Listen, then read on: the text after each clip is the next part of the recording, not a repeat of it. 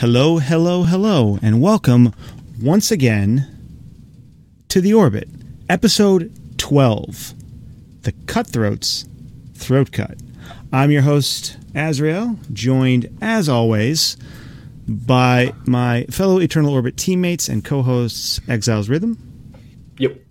and Rude Clouds. Hey, hey. So how's everyone doing today? Man, That's, that's a lot big going question to ask. Isn't it? Isn't it? Isn't it? Is, what do you mean? What do you mean? That's a big question. to ask? I mean, I know that we just got we just got out of the uh, stress test for World of Warcraft, didn't we, Eric? How'd that go? Oh boy. Uh it's so there was an hour where an hour and a half where I was sitting trying to get into the server and I didn't even successfully connect to the character screen. Oh But- no!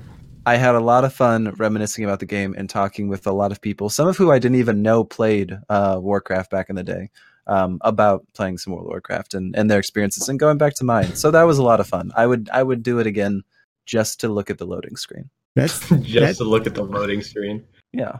Blizzard Loading Simulator has been their most successful game since they invented the PTR. Nice. That's kind of one of the um like the fascinating things about WoW, right? Is that is that there's so many people that are like closet WoW players back before it was cool, and now it's cool. So now people are like coming out about it, or they get into the age where they don't care anymore. But for a long time, it's like so many people played but wouldn't talk about it. Uh, but now that it, like, especially since Classic was announced, all the all these people I was like, "You played WoW? What? I never would have pegged you." And then they, I tell them I played, they're like, "I never would have played you, pegged you either." I'm like, "What are you talking about? I'm the biggest nerd in the world." But anyway, Yeah. oh Man, man, you get some friends who know you better. I don't, I don't have any. Fair. So I mean, so aside from WoW, what what have you been what have you been up to this week? As I know you're excited for WoW Classic as well, but is there anything uh, else interesting been going on? Um, honestly, I've been playing the ever living heck out of uh, the single player mode of uh, of uh, Dalaran Heist. I've been loving that, and I've been basically waiting for these nerfs that were announced to come out because.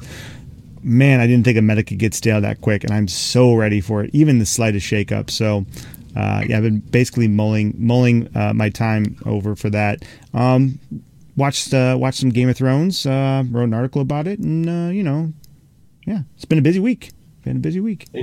Indeed, indeed. Game of Thrones is probably the most popular thing that I've never partaken in. Oh my goodness. Well, you're missing Yeah. out. Binge watch it one of these days. Um, it is. I might have to. My my wife actually reads the books, and she's still waiting for uh, for good old George to put out the next one. But I guess he'll get around to it when he gets around to it. Yeah. I Uh, um, there was I- a s- go ahead. I was gonna say no. There was just a statement where someone asked um, after the finale, like, "Hey, so uh, Mr. R. R. Martin, um, are you going to be uh, like like what's the status of your book? What is there any timetables, any updates, whatever?" And it was essentially just like, "I'm gonna get to it when I get to it, but don't expect anything." the dude mentioned they've got like they've got four, three, either three or four additional projects at HBO. Some of them aren't Thrones related that they're that they're right now working on, along with like two Amazon projects and like a movie and uh, and a short story that they've been interested in writing. Like all of these things that are just your your wife is gonna have to be very patient. next. What? well, I mean, that's definitely something she's known for. After all, she does deal with me all the time. no, no, God bless. I mean, we only have aside- you a couple hours a night. That's and that's plenty, right? yeah. So, I mean, aside from aside from Game of Thrones and Hearthstone and World of Warcraft, there's still more big news. Mm-hmm. Would you believe it? Would you believe it? We signed another member to Eternal Orbit. We have a Did we? seventh member. Did we? Biggest hype. I can't It believe is it. sick, dude. Uh, Trip is sick, and it is sick that we tr- signed. Trip is sick. Indeed, and I oh man, I can't wait. I can't wait until later in the show that we're gonna we're gonna talk about it more. I mean, we've Yeah. got so much planned for today. We got so much planned for today, Oh, and that's yeah. mostly just because Blizzard decided to just dump all, all of Hearthstone on us at once. But yeah, But I mean- Hearthstone news, WoW news. I mean, and, and, and on top of that, we had our, our own big team news. Like I said, it was a it's been a busy week. And before we before we even talk about the nerfs, or before we talk about the team news. I want to hear more about this Game of Thrones because I know you wrote an article about it, and I read the article. As a non-Thrones watcher, as a non-Thrones watcher, I was engaged by the article, and it got me a little interested. Well, uh, Eric, why, why, don't you why don't you cue us off on that one? Not not to pun on this no. one, but um, I, am kind of curious because I already put my thoughts out there, and I'll talk about it in a minute. But I'm kind of curious what your thoughts were on it. Yeah, absolutely. I would I would love to because I am someone who is opinion, opinionated about it. Um, and for me, like I didn't get into Game of Thrones until about a year and a half ago. Um, my girlfriend introduced me to it, and uh, you caught it instantly, that quick. Yeah, and, so oh yeah, yeah, we we we binged it hardcore. Um, Kaylee had already watched all, everything up to that point, but I just mm-hmm. I got into it, instantly fell in love. You just take high production values in a fantasy setting, like and and, and solid writing and, and, and everything. It's just it's it's a home run for me. Um, so going into this final season, let's just say that it's been contentious at best for a lot of fans, mm-hmm. and so going into the finale, I know this is where Az and I are going to start to divert our paths. I not only was very disappointed with this season up until the finale, but I think the finale itself, it did the saddest thing for me, which was it made me just not care. I would rather be yeah, I would rather be like upset or I'd rather be like angry or anything than just like being indifferent to something that I used to care a lot about. So it's uh, we won't go too deep into the specifics. If you want to learn more about Az's kind of deeper thoughts about the final episode, sort of the spoiler side of things, so you can get a really in-depth look. Um, please go check out our article at eternalorbit.gg. You'll get kind of the full, the full, you know, experience. Let's call it that. um, but just for my sake, um, the biggest flaw that I saw with with really this entire season is the fact that whatever story they were trying to tell, it felt like they did not have enough time for it, and it felt like they knew it. Um, yeah everything every every note that they were trying to hit every story beat that they wanted to make sure really really stood out um, it just didn't because you had so many big events after big events right. stacking on top of each other um, and it felt very procedural. It felt very much like we have to check off the list. Um, you know a lot of people were upset with the direction the show took just because they didn't like what was happening to the characters. I just didn't like how the characters got there. I would have been on board with a lot of the the themes if it felt like it had been fleshed out a little bit more. So right. it felt like it's sort of you know it stops being as true to itself as it had before. And i think that purely was an issue with time constraints. I think if they had the if they could really either reallocate their last season and and and uh, push some of what we've done this season into that season split things up or if they give them a few extra episodes it would have been a lot more satisfying to watch as a viewer. Um, but at the same time, I don't fault the writers. I mentioned this on Twitter once we posted Azrael's article, but the writers signed on to the show thinking there was an agreement with George R. R. Martin that the books would be done by the time they needed to wrap up the show. Right. They did not go into this big convoluted mess. They call it like George's garden or whatever because it's just it's just like it's just out of control. Imagine weeds everywhere. Just mm-hmm. like there's there's really pretty flowers next to like a, a lump of coal. I don't know. Um, what so a weird they garden. had to be. I, well, and let me tell you, it's when Santa makes a garden. um, and so just imagine now that you, you see this big convoluted mess, and you're like, well, at least all we have to do is, um, it, we, like we at least we don't have to we have we don't have to be the ones to wrap this up in a mm-hmm. satisfying manner. Then being told, surprise, the books aren't done yet. You have to figure out this convoluted story and how to bring it to a successful resolution. And wait, you've got six episodes to do it. Right. Um, it's a tall order for anyone. So I feel bad for the writers. I think there's a lot of hate that's being unnecessarily directed towards Thrones um, cast and crew um, because of that. But overall, if you were just to take my core feelings, it was a letdown for me, sadly. So As, can the show? Oh no, please, X, yeah. I was gonna say, so can the show even be treated as canon anymore, or is that reserved solely for the books? Oh, I, I mean, I think it can personally. Sure. I think you'd have to accept the reality that is there. You can't even if you don't like something, like unless it's Dragon Ball GT, which the owners of Dragon Ball said is not part of the canon, then you can say, you know what, it was so bad that even the owners didn't want to own it. Um, unless that's the case, like George R. R. Martin says, wait, no, no, that's not real. You just have to accept that that was their vision, and if you think it was bad, well, that's your take, but that doesn't make it any less true. It sounds like an. It almost sounds like an extended fanfic, since like I don't know. as was saying something like they were veered off course in book two. Yeah, yeah, it's it's it's um, the show diverted for, um, from the books pretty heavily. Like they they, they borrowed um, characters and themes and stuff, but um, the story is is different. uh, in a lot of ways. And of course, the ending is probably going to be different um, if Martin wants to sell any books than uh, th- than the TV show. But uh, just to, to, to, to, dovetail off without again going into too much detail about what's in the article or about what's in the show, um, uh, I will say this. I agree with your sentiment that it did feel rushed. I, do, I, agree with your sentiment that it's not the writer's fault, and I agree with your sentiment that if they had more time, they could have done it more service.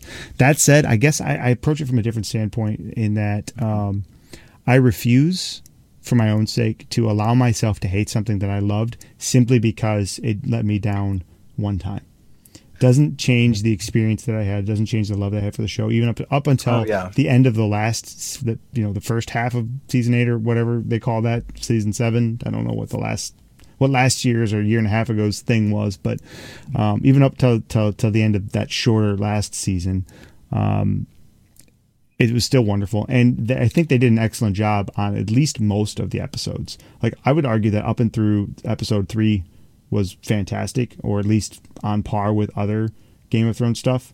Um, but um, it's it's sometimes you know it's funny because we suspend disbelief to watch this show about magic and dragons and everybody sleeping with everybody else and never getting an STD. um, but all of a sudden we we have trouble like suspending disbelief when it comes to you know the fact that they have to rush storylines or whatever. We can we can allow suspension of disbelief for some things, but then we expect perfection in other areas. And I think we we're our own worst enemy sometimes in that we we set ourselves up for disappointment when we set our expectations unrealistically high. Um, sometimes, um, but that said, I, I'm not unhappy with how it ended because I have slightly different perspective, which I go to go go into a little bit in my article. Um, but I do acknowledge that it could have been much better. Um, but again, that's that's more you know contractual issues than it is than it is the actors or the uh, the writers of the show. It's just kind of how it is when you when you have to do a half a season on a show that's bigger than a 10 episode season to begin with. So yeah. Anyway, it, the biggest thing I do want to acknowledge with this is that regardless of how you f- you feel about how the show ended or whether or not you fell out of love with the show or not, it's still a huge blow to pop culture. It's still, uh, I mean, now we now live in a post Game of Thrones world, which is which doesn't sound like it should be a big deal, but it's it's huge. Like it was such a big part of pop culture, and it was one of those things where it was an example, kind of what we were talking about with WoW, where where nerddom.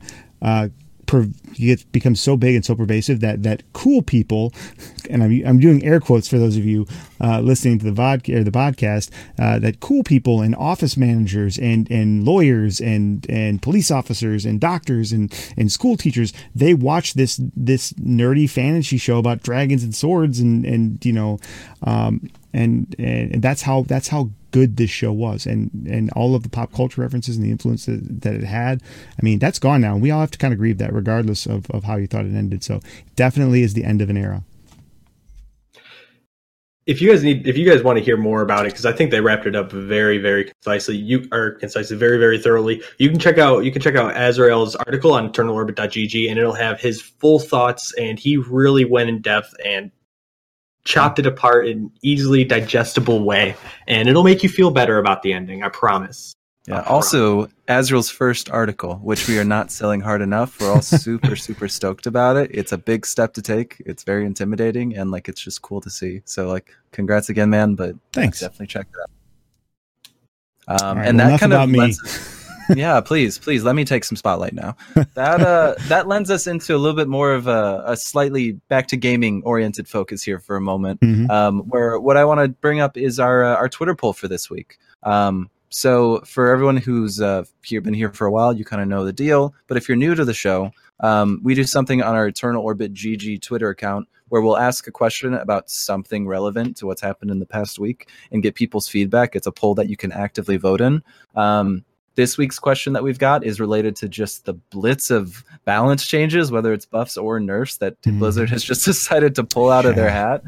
Um, and uh, and it, it's I, I think everyone has emotions about it. But the question for this week is: um, Do you think Blizzard had to nerf preparation and raiding party in Rogue? Um, something that's been a little controversial because I think mm-hmm. anyone who opened up the Nerf notes was not expecting to see both of those cards mm-hmm. listed right next to each other. I think you'd start to scroll down. You'd see, I think Raiding Party was the first option. Says, okay, so they hit Raiding Party. That Mhm. makes, you know, like we expected that kind of. That was at least a common theory. But to see both of them hit, it, it brought out a lot of emotion from a lot of people. Um, so if you're, uh, yeah, I'll, I'll, if you're interested in voting, the link is in chat. Um, but it's sort of to get a gauge on, you know, do you think these were valid nerfs? Do you think they were needed nerfs, and uh, and why, or what would you have done differently? Yeah, and some food for thought to add to that for for our discussion for later for the audience. Um, and again, if you haven't if you haven't done it yet, please pop on there, throw up a vote, throw up a comment if you want us to to, to maybe shout it out when we get to that section. But some food for thought on this while you're thinking about voting or, or your comment is, I think the interesting one was the evil miscreant one. I don't think anybody talked about that, and that made its way on the list too. So three nerfs in one go. We haven't seen that since Druid, and that's super aggressive. That's super Yeah. aggressive. I didn't expect him to do something that big, so I'm excited to talk about that more later for sure. Yeah. Yeah, absolutely. But uh, before before we get started on all the on all the rogue talk, I want to I want to slip in some other Blizzard news if you don't mind. So a lot of you guys might know I used to play I used to play Overwatch a lot at a very high level. I was actually the main healer for the Young Gentleman Red for a while, which is a super super cool organization. Um, but Overwatch's anniversary event is going on now, and so if you log in, and I just logged in earlier today to uh, to get my free legendary loot chest. So what's the legendary loot chests have in them? Skins from all the anniversary events and all the seasonal events since the beginning of Overwatch. So if you miss out on some of the old cosmetics, you might be able to find them in Mhm. these boxes. And the one that you're given, it's a legendary chest because you're guaranteed one legendary inside of it. And the legendary skins are always super cool. Um, Mhm. There's a new Roadhog skin in particular that I'm super excited for. It's called Toxic. Mhm. And one of the things that it does is the skeleton comes out and it turns green Mhm. uh, from the slime of all the toxicity. It's like in Overwatch, League of Legends, or Hearthstone. Or, these are the three toxic games. We now have a toxic skin for it, right? So, Like so what did you gonna- what did you get from your chest? Just more toxicity. We need we need trips. We I need trips gonna as monk ass mass right now. trips, where you at? Yeah, but aside from aside from that, you know, aside from the Roadhog skin, Jeff Kaplan said, and I quote, I quote, the new D.Va skin will break the internet. It is pretty Oh, good. nice. It is pretty good. I'll, I'll I'll throw it out there. When I opened my legendary loot chest, I got I actually got lucky. I got two legendaries. I got the new D.Va skin, and I got Roadhog. Oh no, Yeah, no way. I, double legend. Yeah, it was pretty sweet. It's pretty sweet. That's insane. Yeah, Those are the two best ones. I, I I gotta say, I mean, Wow. I can see what he's talking about. I mean, nerds everywhere, myself included. eh, This is right up our alley. If you haven't seen it, go check it out. You got my attention. I'm. I'm I'm I'm gonna leave my comments on this. I'm gonna leave my comments on this for a different rated podcast. And the overall, they're also going to be bringing back the old arcade stuff to Yes. transition smoothly, uh, which is super cool because there is a lot of one-time arcade events. The one particular that I'm thinking about is the um, it was the the Black Watch event where they did uh, you could pick Torbjorn or Reinhardt or uh, there's a myriad of others where Mhm. and you just fought an onslaught of evil robots and it was fantastic so much fun. I really like i really find in my older age i'm enjoying pve stuff especially when i just have to kill massive waves of stuff. Right. i don't know. Feels good. And alongside this over alongside this they're also adding a workshop. They already had the custom game modes that you could make a bunch of slider bars but now it's a, like a true workshop Mhm. where it's the most customizable thing i've ever seen. First thing you need to do it, our first thing that you can do is you add a rule. So when x happens y happens. One of the examples they used in the video was every time torbjorn hits somebody with their hammer they freeze. What? so these, this is just yeah, that was the example that they used. You can set stuff like that, and then you still, or you can select an event. When the payload hits the when the payload hits this marker, a magnet is activated, and everybody has to, or whatever. You can put that as as an action, or the condition, or the event. So you have all of these different situations where you can make a rule. So when anything in the game happens, this happens, and the developer said that the people are coming up with new powers and new ways to play the game that the developers had never thought of before. So it's super cool, and it really bodes well for the future of Overwatch, especially Mhm. if you look forwards for the arcade stuff that people love every week. So Yeah. that's my Overwatch wrap up. And I know that we were in the middle of Hearthstone, but now you got to sandwich it in. Blizzard's Yeah. doing stuff right now, man. They're going like lights out right now. They're they're they're trying to draw some attention for the. I guess everybody's getting out of school, so they wanted to get all that that, that summer action.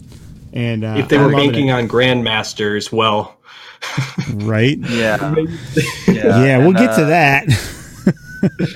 and I think yeah, I think we can honestly get right into that just Yeah. because man, it's uh just to transition pretty well. These are all things that we're talking about that are some big highlights here for Mhm. Blizzard. Um, I would say if you want to really, if you're really picking apart what's gone on this past week, and you want to, you want to see where the black eye is, Mm. um, look no further than Grandmasters. Uh, Grandmasters front to back. Uh, when there were not warrior mirrors, I enjoyed a game or two. Even when there were warrior mirrors, I was still encouraged every now and then because what's interesting is we're seeing a lot of bomb warrior, which is something that we actually dismissed all pretty heavily.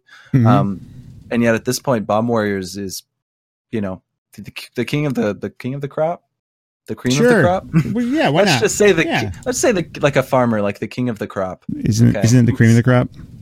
I'm saying king of the crop. Oh, okay. So we right. just call it that Grey Poupon, and we'll be settled. easy however you want to you want to you know disclaim yourself um, it really was a situation where specialist ended up hitting the wall that a lot of people expected um, and that is you got these war, warrior mirrors and you got tournaments that were you or you got nights that were supposed to not last over 14 15 16 hours that lasted 14 15 16 hours because of of just these decks that went went so long against each other um, between that, there was also some issues with uh, that got called out on Twitter with the casters. There were a lot of issues where they weren't necessarily recognizing the right way to to analyze certain matchups, calling out misplays when they weren't misplays. There were players in the tournament who would call out a caster after their game and say that actually wasn't a misplay, and here's why.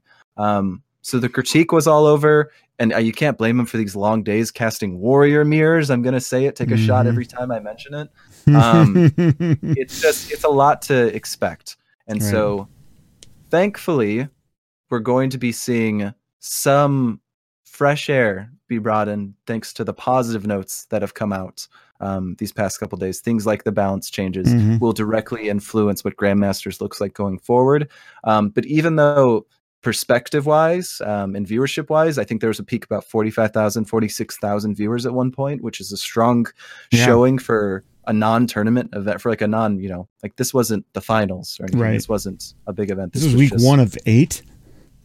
exactly Yeah. um so there's a lot of positives to note from that eyes were there balance changes are incoming that should hopefully help address some of the staleness um but the same at the same end i think it was a a lackluster event that you got to hope things go up from here Yeah, I think that was a great And we- summary of it. Um, Mhm. Just some interesting uh, notes from from week one.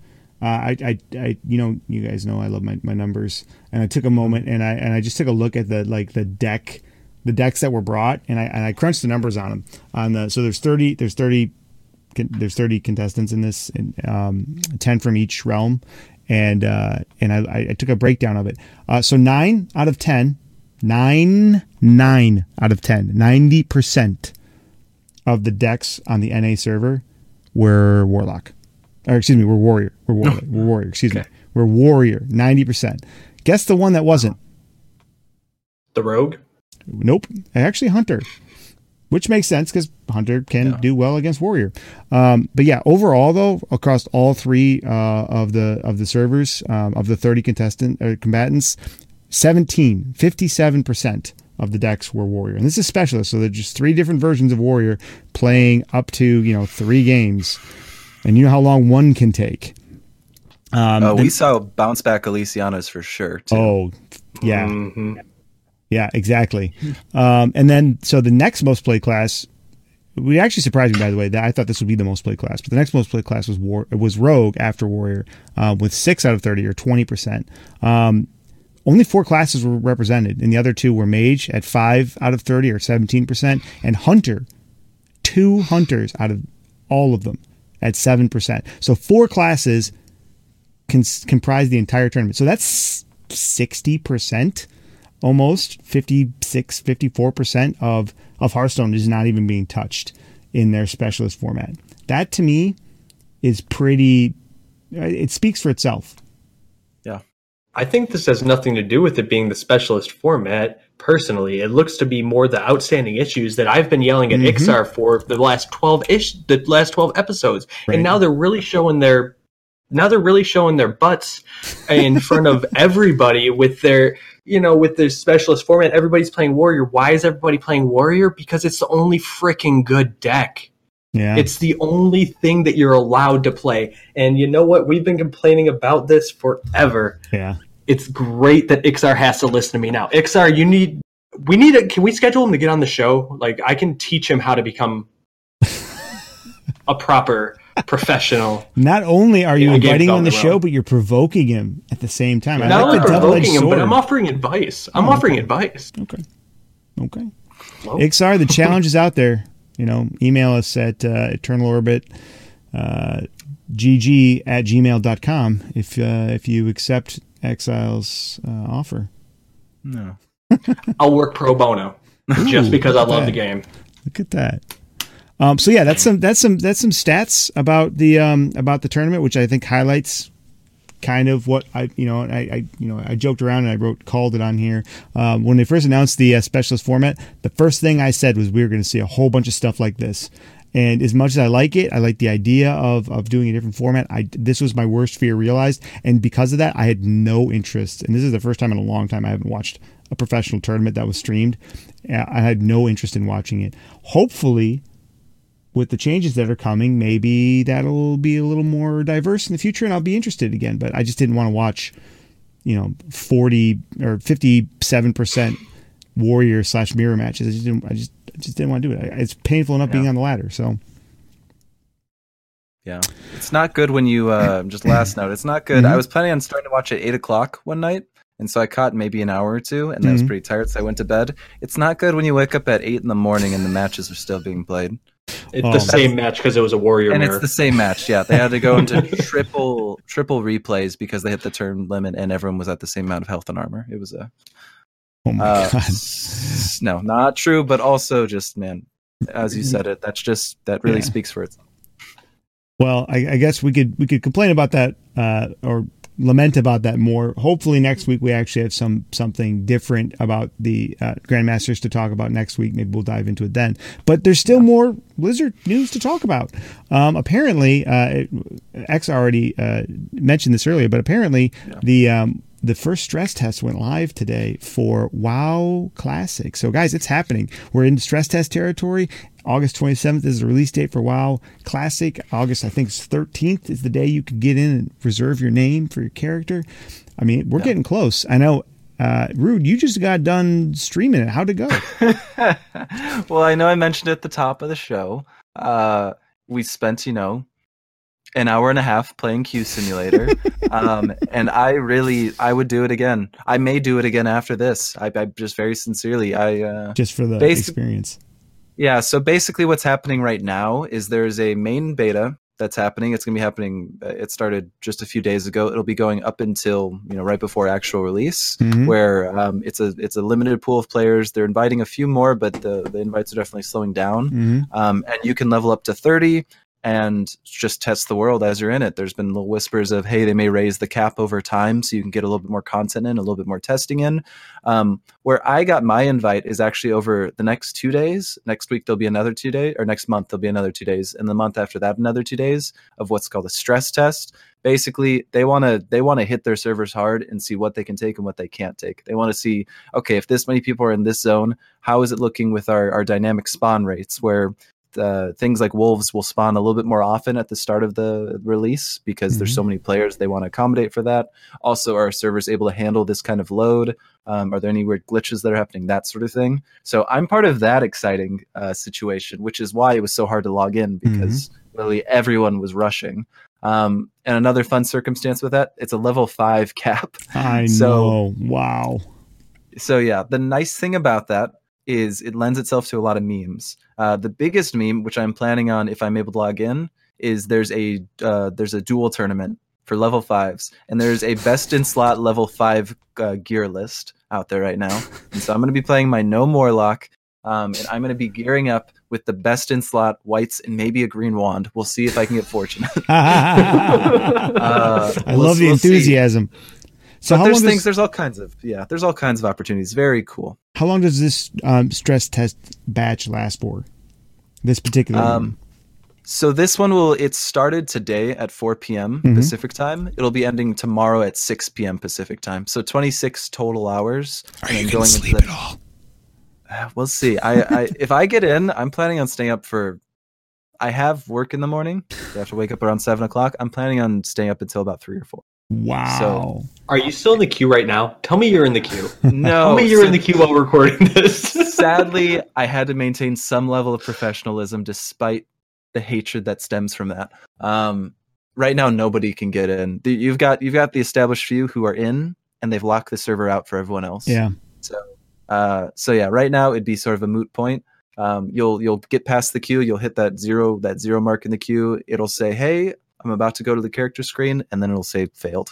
Oh, So, so Oh. yeah, that's a lot of what's going on. The but tease. honestly, I am just so so so excited about it. so close. Um, and, and yeah, fingers crossed for getting into the the bigger beta as Mhm. well and being able to play for the next three months. This is a game that is by far the most. Uh, I would say the th- the single thing that has had the biggest impact in my life, and that is not an understatement. Aside from talking about like family, so um, just very good memories, and and I, it's cool that so many of the people, because we do things like play Hearthstone, have a natural attachment to the Warcraft universe and the World of Warcraft itself. I didn't realize how much I missed it until they announced the uh, the uh, release date for it, and I've been thinking about it nonstop. I, I reactivated my WoW account. Um, I'm actually going to be playing some like you know normal quote unquote air quotes uh, WoW just to get my fix on because I'm I'm I'm super I'm ready for it. I'm I'm ready for it. August 27th can't come fast enough, guys. I'm excited.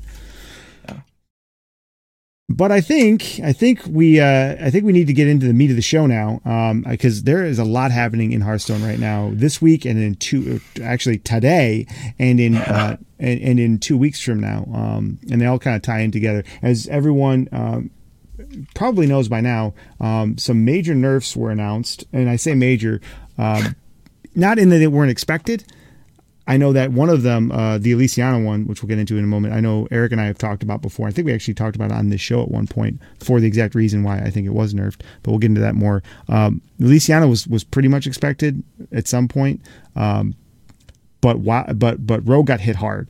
Uh, so, uh, is there anything that you guys want to say about about it while we transition into into the bigger discussion? If any of you guys want to pipe in first with it and kind of go over maybe what was nerfed Yeah, absolutely. I know. Um, well, even I, to queue up X here, but uh, on our Twitter poll where we asked this question about the rogue nerfs, X was uh, was the first person to actually give their insight Mhm. um, on on how things went. So I really X is someone whose opinion I very much respect. So I really want to hear first from uh, X potentially, so I don't make a fool of myself later because I didn't consider something. So the my overall thoughts on this are thank you and clap. I would I would do a round of applause, but I'm sure like anybody listening to the podcast is just th- th- thank me for not doing it.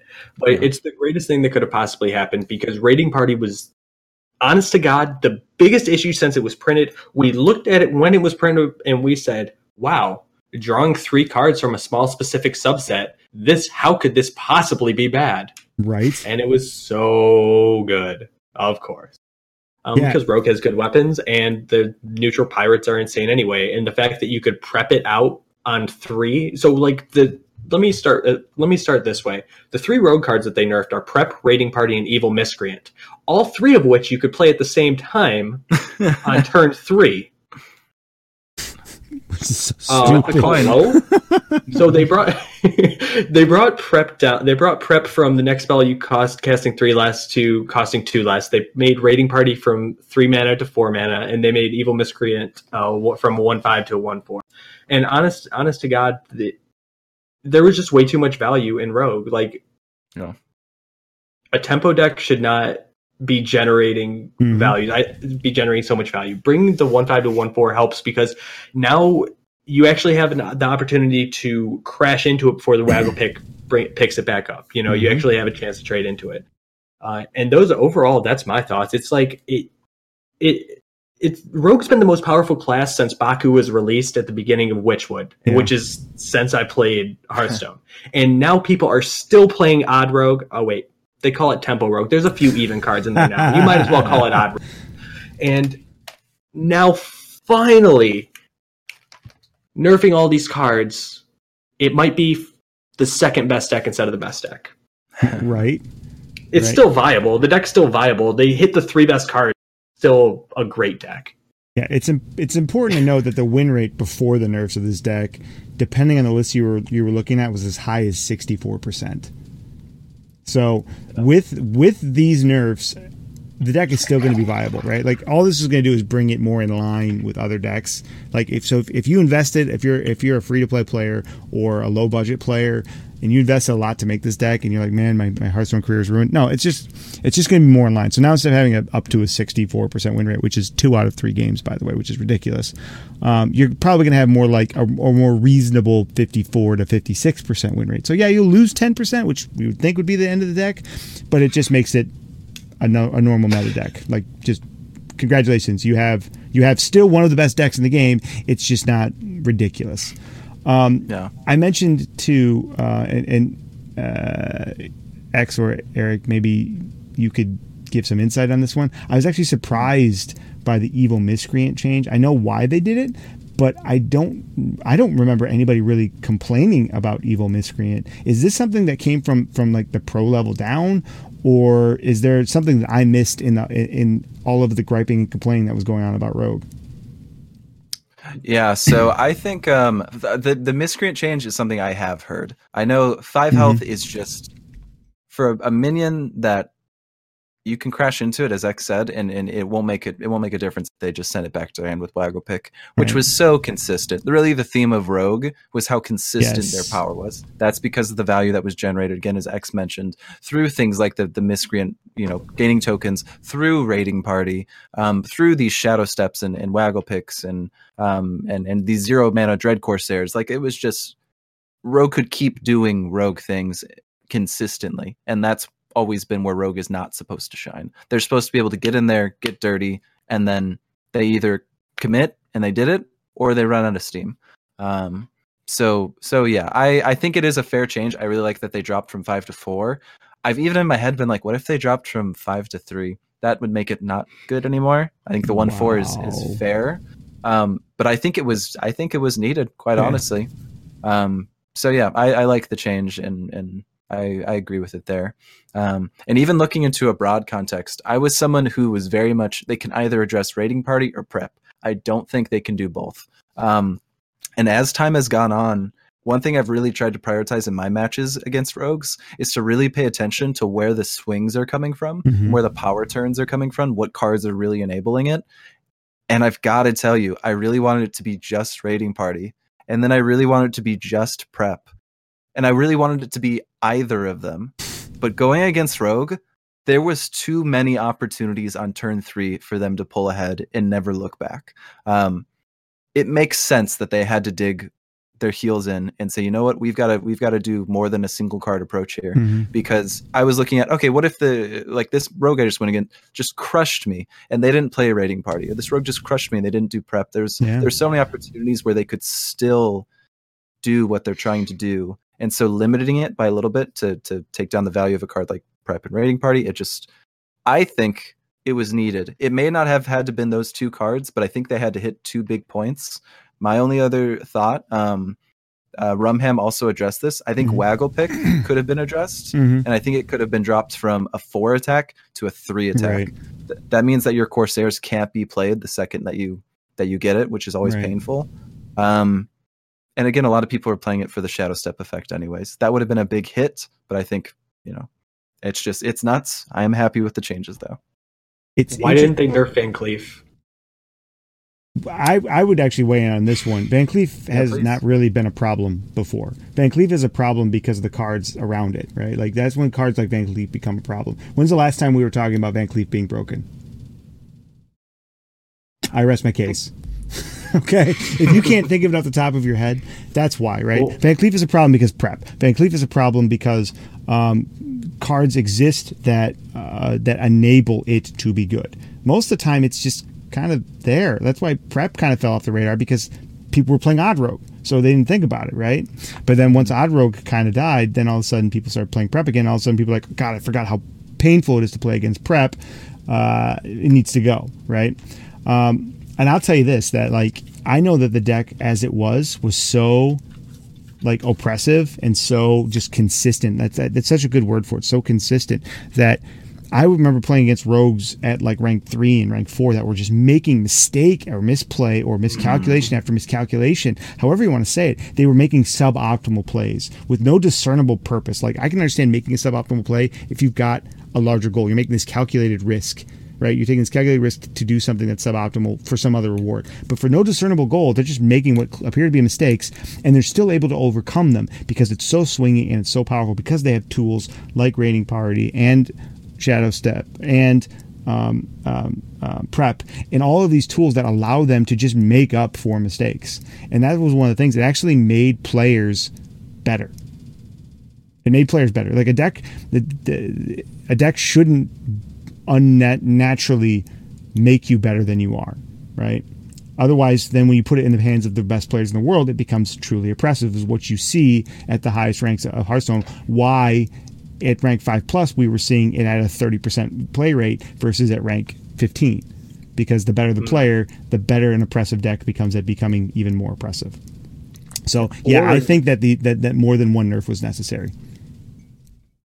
The the other way the other way to look at that is like it really it really took all of the people who rank 10 player and put them at rank 5 so Yes. rank 5 became super saturated with people who became comfortable with this rogue deck but now can't Yeah. get a win Yeah, that's an excellent way to look at it.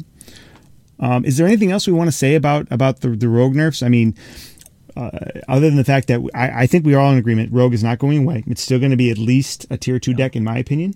At least as, as I see it playing out right now, I, I I think that it's because what will happen is other decks are going to rise up, right, and then rogue's going to counter those decks, and rogue will, rogue will come back in, into prevalence. So rogue's not going away. So again, if you invested a lot in it, don't get rid of it. But other than other than that, and other than the fact that this is going to lead to less rogues being played and less warrior as a result. Um, is there anything else that we nice? is there anything else that we can say about it before we move on to the other big card change news?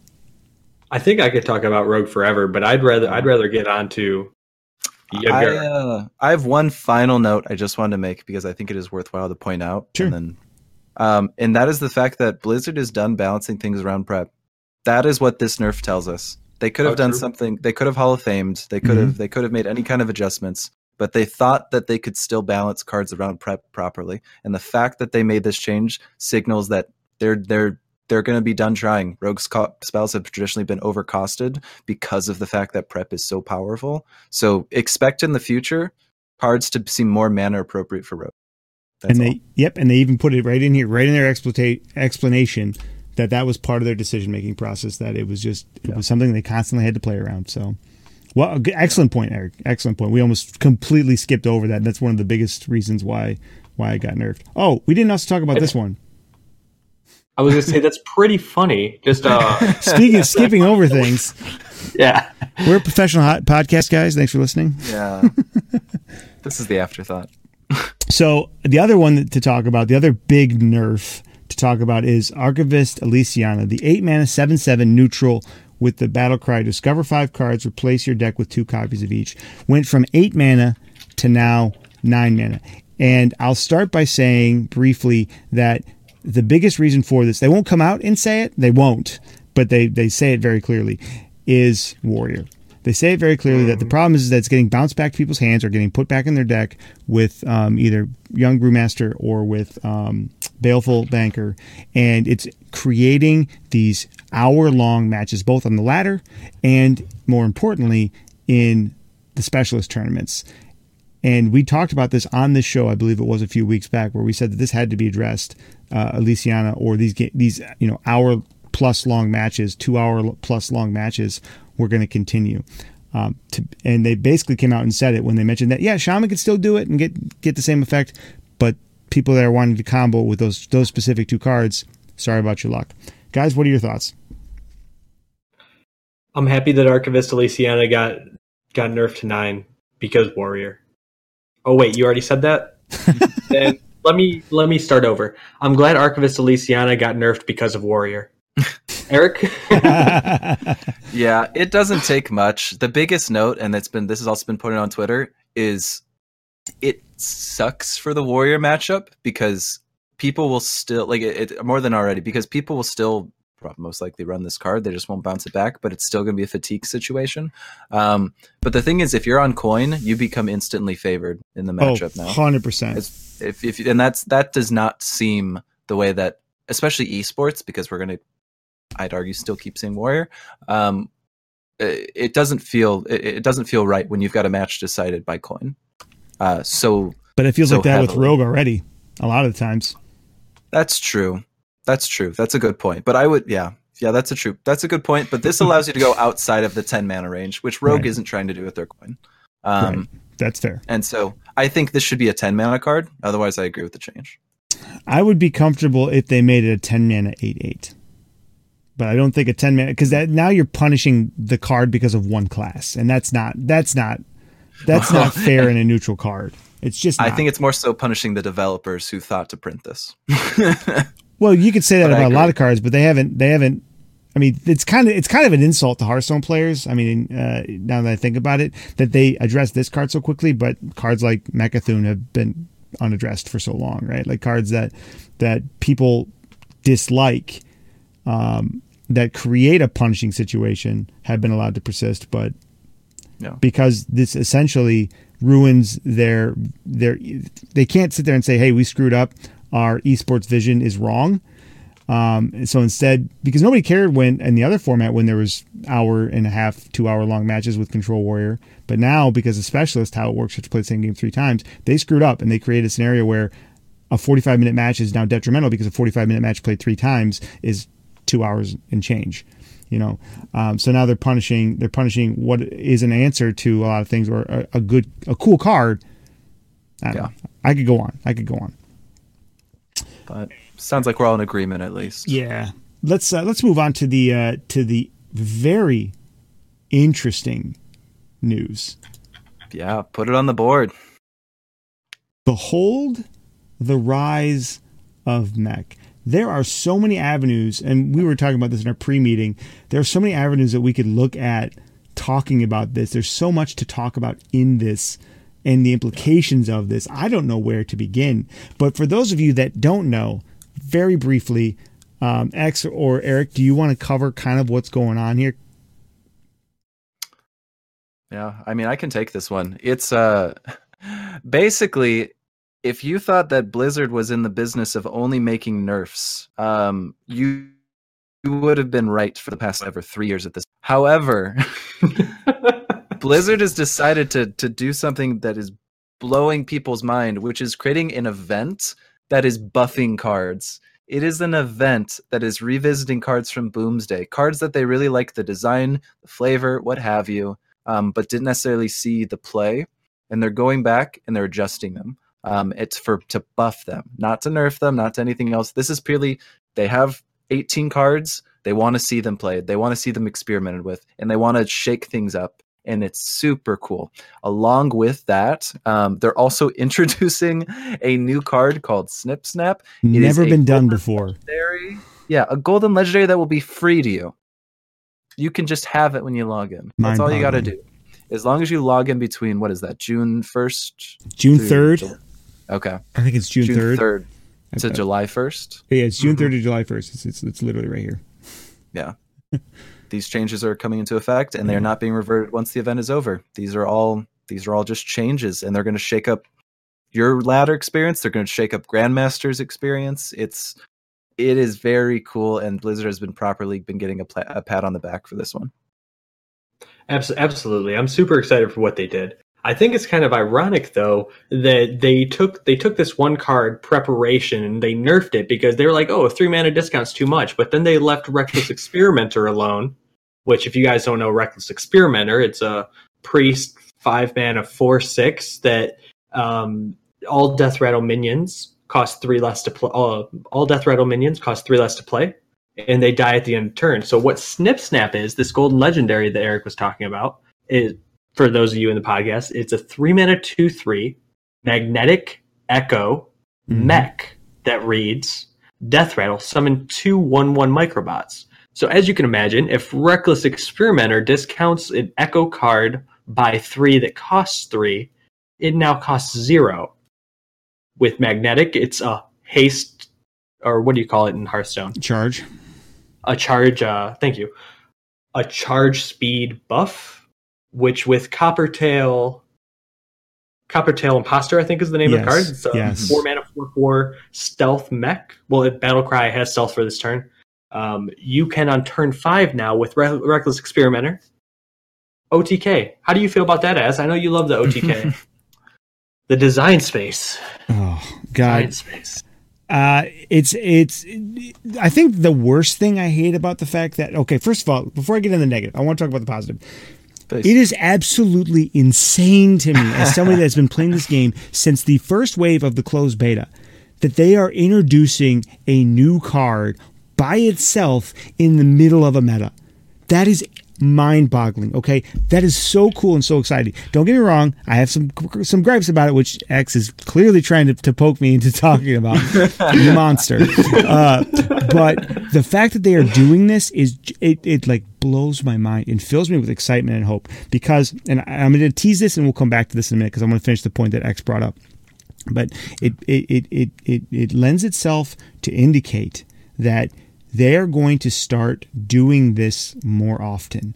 In the middle of a meta about the you know four to six week point after they release a new meta a new a new expansion maybe every maybe halfway point or so which this will be about the halfway point between um, expansions are very close to it they're going to start doing something like this where they mix the meta up in the middle of a meta just to make sure that we're not going three or four months without a new meta because it's because it's stagnated so quickly this time. They, this to me indicates that they said we want a brand new meta and we want it now, and we're gonna we're gonna stimulate that by a not only making interesting cards cheaper for the rest of the game or for the rest of the rotation, but we're also going to add a brand new card. That to me is exciting. Now it also says to me that they, I mean, they, there's no way they did not know about the Coppertail. There's no way they did not know about their their their card developers and their testers are way too good. Um, it says to me that hey, Priest is not played. The only way we can get Priest to play is to give him something like this. That's what it says to me, honestly.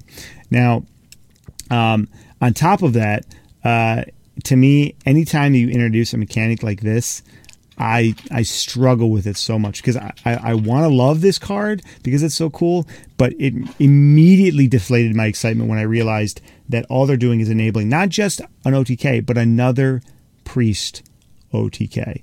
And that to me just feels like what what X and I were talking about a couple weeks ago when we were talking about the card review was like, why are you bringing back the same stuff that we all hated from six months ago? Right? Oh, it's been six months. They're over it. Well, it hasn't been six months. It's been a month and a half. We're not over it. The scars run deep, and you, you're ruining a good thing by not calculating in people's experience and how much they hated having uh, priest run ruckshot with with the OTKs. And this is going to be so easy to pull off. The hardest part about this is you're going to be drawing the three cards. But in theory, if you have all three of these cards in your hand, you're just going to win the game. Because it, unless the other person can chump block you and chump block you and chump block you or sap you, then you're just going you're just going to lose. priest has no shortage of ways to draw death rattle minions Oh no, absolutely. So this, you're not wrong. This is going to be easy because what they have the one mana two one uh, death rattle draw death rattle minion, Mhm. and so now you run two of those in your deck, and this is the only death rattles. So here's here's here's the vision that I had for this deck or this card in a priest deck. Basically, it's a Mecha'thun deck with this as a second win condition. Yeah, I could see that. Yep. With the Nomi package, the Mhm. miracle package. The Nomi oh yeah, package. that'll be disgusting. yeah. Yep. And so, okay, if Nomi doesn't do it and this doesn't do it, then you can just burn up all the cards that you have and then just play a naked Mecha'thun at some point. And I mean, there's so many different ways that you can you can make this work.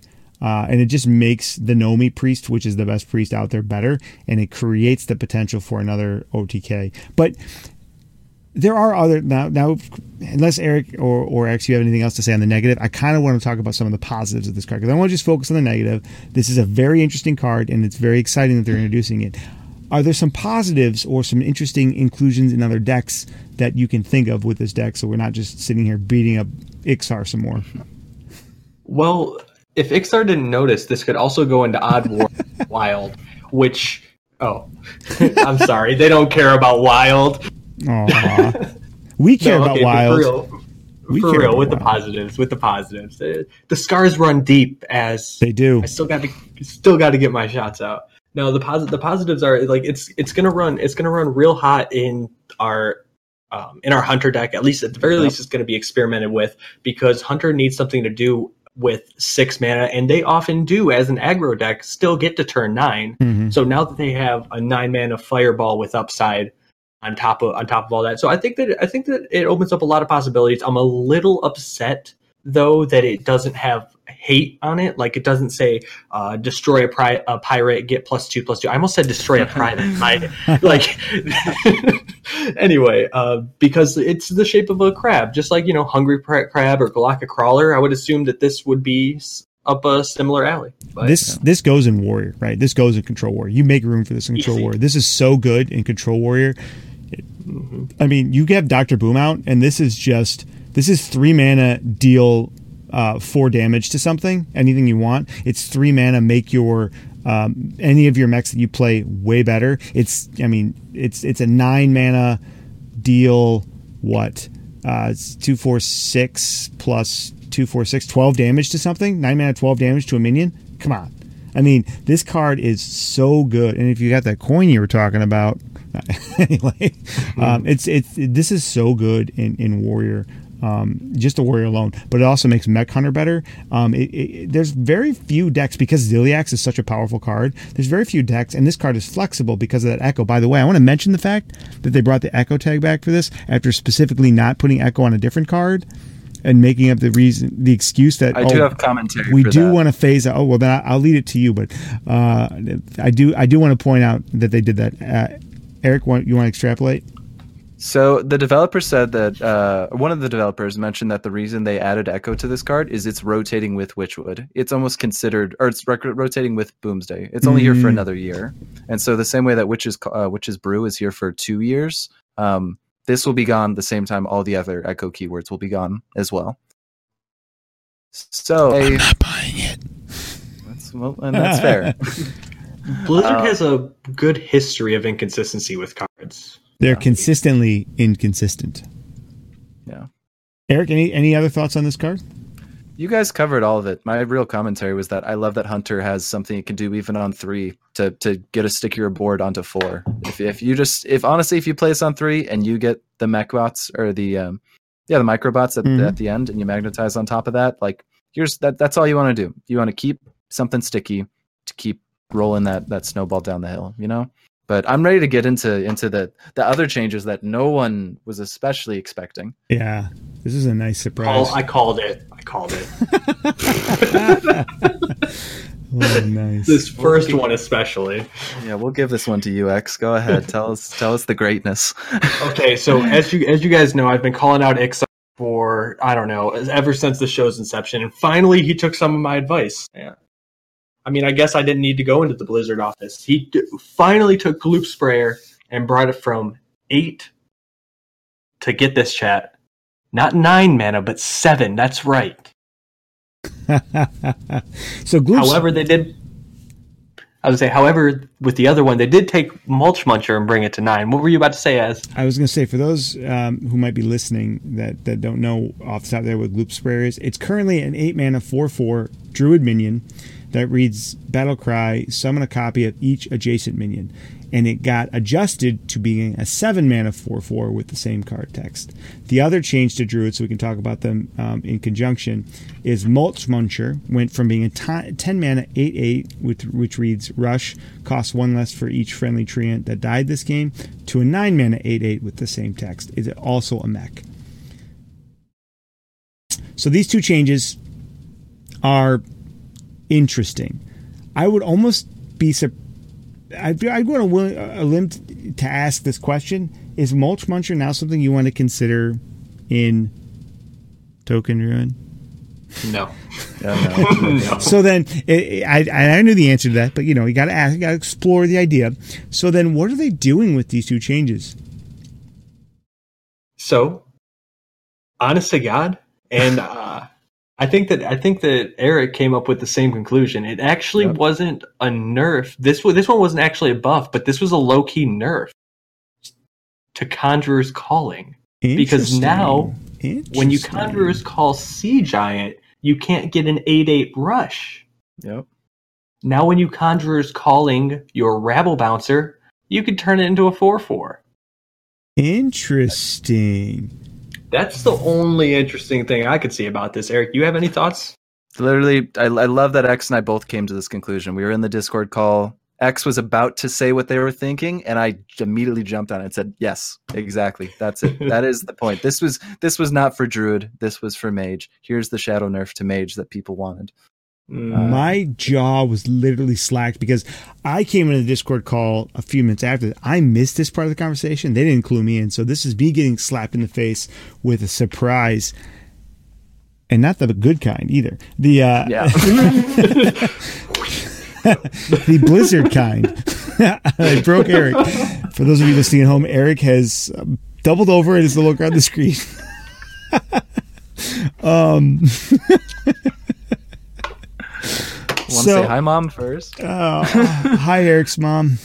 Um, mom clouds. So that is that actually makes a ton of sense. Like that is so ingenious. Kudos to both of you for thinking that, because I was sitting there racking my brain thinking, how could this possibly benefit any druid archetype that that exists currently or that could exist, and I just couldn't see it. And these guys, the whole time, they didn't say jack to me in the call. They're just like, yeah, we already covered this as. We're going to surprise you. Nice job, Yeah, guys. you Kudos. didn't come to this conclusion. Wow. Yeah, I mean, come on. Oof. We've known about this for like 16 hours. You haven't gone through deep analysis. oh my god, that's great. So, uh, any other comments on Druid, or are we ready to roll into the next group? No, I'm good on Druid. Leave him behind. Yeah. Now we get into some interesting stuff here. Um, I'm just going to talk about both of them real quick, and then we can talk. Uh, read both of the Hunter adjustments here, and then we'll we'll get um, into the conversation here. So Hunter had two cards adjusted, just like every other class. Um, number one was Necromechanic. That's the five mana three six minion that reads Death Rattle. Your Death Rattles trigger twice. It went from five mana three six. It's now a four mana three six with the same text. Um, and then the other one was the Flark's Boomzooka change, where Flark's was an eight mana legendary spell, which read summon three copies, three minions from your deck. They attack enemy minions, then die. It's now seven mana with the same text on it. X or Eric, any initial thoughts on either of these two changes?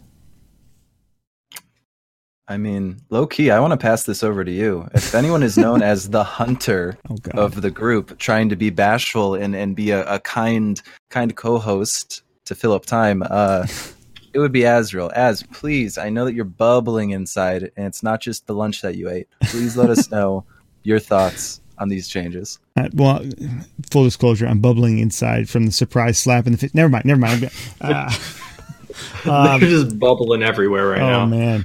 So the most interesting thing about this to me probably is just the fact that we now have a a decent, I would actually argue, good body on four to play in Hunter. A four mana three six is a is a very good body. Um, it, it's just good stats. It's one off of being probably one of the best bodies in, in that slot range, which is the um, the um, Druid of the Claw, right? Which is the five the five mana that's a, a four mana. Excuse me. Yeah, it's five mana, four six, right? Um, is is like the closest analogy to this one, or this I should say this body is normally five mana, however you want to say it. The um, the neutral uh, three mana or five mana three six with taunt and a couple others. Normally five mana. You're getting it for four as a class card, but it also has a huge upside Yes. in this death rattle triggered twice. I mean, even ha- running one of these in any hunter list that runs right now is pro- is good just for the body. And on top of that, most of the hunter lists that run right now, which the, the most prevalent ones are Mech Hunter, specifically Bomb, and Mech Death Rattle Hunter. Um, those two hunter classes are very popular. Um, and even running one of these has huge value. Imagine this comboed with a Flarks, right? I mean, that's nuts. Uh, and then uh, on top of that, it's just it's it's a good body that opens up even more options for the class. Like you can now start looking at at hunter decks that no longer rely on on mechs or secrets or death uh, uh, as their primary um, their their primary like mechanic, and you can start now really exploring the, the rest of the death rattle cards because the hunters had some good death rattle cards for a long time. You know, I'm looking at you, Savannah Highmane is the obvious one, um, and then just some neutral ones that you can put in there. The options for this card are are are, are pretty wide ranging. And like, and that's ignoring the fact that you can just slap it in your deck for a nice curve minion. I mean, I, wish I would have had time prior to, to the show today to come up with a couple of, of, of theory crafted deck lists. Um, but we just had such little turnaround from when they announced these for me to actually come up with anything I would have been comfortable presenting here. But I'm super excited about this, and I think it's going to make for a super strong addition. I mean, this is good in mid range hunter. This is good in, in in so many different hunter lists. I mean, I'm ecstatic about it. As far as the the Boomzooka change, I like this because it opens up something for. Um, a potential for a, a resurrect hunter or a, a, a, a variant of the recruit hunter in that you can play this card. It's cheaper now so you can get it off sooner because how often are you going to wait to turn 10 to be able to do a big swing play? Now you can play this card and then you can um, use your um, you can use your uh, um, words revenge of the wild right? And then get those minions back after they die. And assuming they're death rattles and assuming you you did or did not run the, the necromechanic prior to that you're going to get that extra value on top of it. And then of course now on that's on turn 9 right? You're doing this on turn 9 so then on turn 10 what do you do? Zul'jin, baby, and do it all over again. That's two back to back, huge, impactful potential turns that kind of enables. Um, and this is something that you're going to see because you're going to turn 8, 9, 10, right? So you're going to see this more in in in, in heavier mid range decks or even a possible control hunter. There's all kinds of cool ways that I, I want to experiment with this, these two card changes. I'm super excited about them. And overall, TLDR if nothing else, the necromechanic makes hunter better as a, as a whole in every hunter class or any, eh, every hunter deck, and the boomzooka change just opens up for some interesting potential because of the one-two punch of playing this on nine and then Zul'jin on ten. I've said enough, guys. What are your thoughts? So I like I, like the I like the fact that you hit you hit on the fact that it was a huge curve minion. You compared it to Druid of the Claw. I want to draw a similar comparison, but to uh, the four mana body of Sen'jin Shieldmasta Mhm. because like that's always been my vanilla.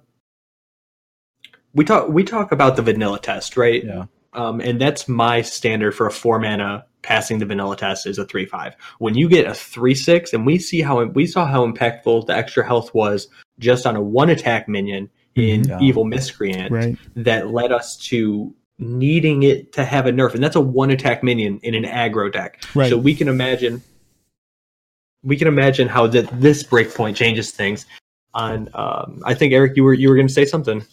My really the only point I wanted to hammer home because I thought of it is for Boomzooka. So if you have any extra if you have any extra thoughts, please. I it actually was about to scoop Oh, yeah. scoop over to Boomzooka. Yes. Okay. Um, well, here's yeah, something that just popped in. Um, is Boomzooka plus nine lives. Um, Yes. and I don't know. Is Kathrena still in? standard? Yes. Yeah. Mhm. So you get your Kathrena out. You've let's say you've shuffled in a bunch of Devilsaurs or something. Um, you got Kathrena. It goes out. It dies. You nine lives. You bring back Katharina. It goes out and dies. OTK. I don't know. It's not a good. I It's, used- it's too much setup. But those are the kind of opportunities that are now open on one turn. I did something very similar to that in the old in the old meta uh, before rotation, but it was with Abominable Bowman. Abominable Oh, Bowman yeah. was a six mana six seven, Mhm, which is mhm. insane stat line. Yes. Six mana six seven Death Rattle. Summon a Death Rattle minion that died this game. So what I what I did was I had Flark's Boomzooka, I had Kathrena, I had uh, I had the Devilsaurs, I had King Krush, and I had uh, the Abominable Bowman. So it would have been even better with this necro mechanic, but as much as I tested it on five, it wasn't. It was just way too slow. Another point I wanted to make I forgot about is you can't have Spiritsinger Umbra and Necromechanic in standard at the same time. That would break the world, Oh my god. Oh, you're right. Right? Oh yeah, yeah. right? And so Boomzooka now the the only thing that really changes is the fact that, but aside from nine lives, good catch. I didn't I didn't think about that. Yeah. But um, obviously, Boomzooka leads itself to re- to Revenge of the Wild, which is the two mana card uh, summon all beasts that died this turn, and then it, now it also leads itself to Master's Call, which meaning if you wanted to thin your deck a little bit more, if you want to thin your deck a little bit more and draw from a smaller subset of cards, this is a way that you can do that. Mhm. Um, maybe if you're running a beast mech hybrid or something to that effect, to where you only get the full draw from I was just gonna say, like, I'm already thinking of hybrid hunter lists that run like heavy spell packages, pull their few their few beasts out of this very specific beasts out of this out of their deck with this, and either combo it with um with with revenge was originally what I thought of, but now but now um, nine lives is another great combo piece, and uh, that that one two punch because we already know secret hunter is is one of the strongest decks right now. Now you now you just tech out the high end with with a few of these other cards and. pff, it can get really interesting, especially when you have things like King Krush, Kathrena, um, um, Amani Warbears. There are there are a lot of big beasts, or you put some um, you put some Wyverns in your deck. Um, just Wyverns alone, you don't even need other big bats. You just put some some Wyverns in your deck. Um, After you put um, after you put um, dire frenzy on them and you're pulling those bad boys out of your deck and getting some eight eights on the board so there's all kinds of ways that this that this can enable some really really sick closers for hunter Yeah. super exciting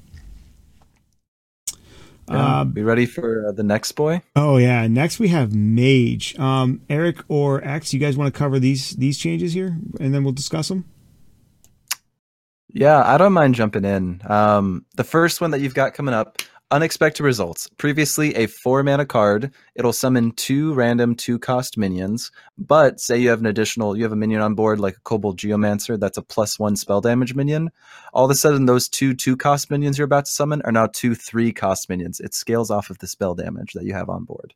Um, so this is a card that's gone from four mana down to three mana, which is really interesting there's a lot of people who are excited about this change. Um, I'm trying in my head to theorycraft because a lot of people I trust who are very excited about this change. So I'm trying to theorycraft the best way to really utilize this as a game plan, Mhm. um, and that that you know has the power to be a deck that you know lives up in the the, the rank five down to legend Mhm. ladder.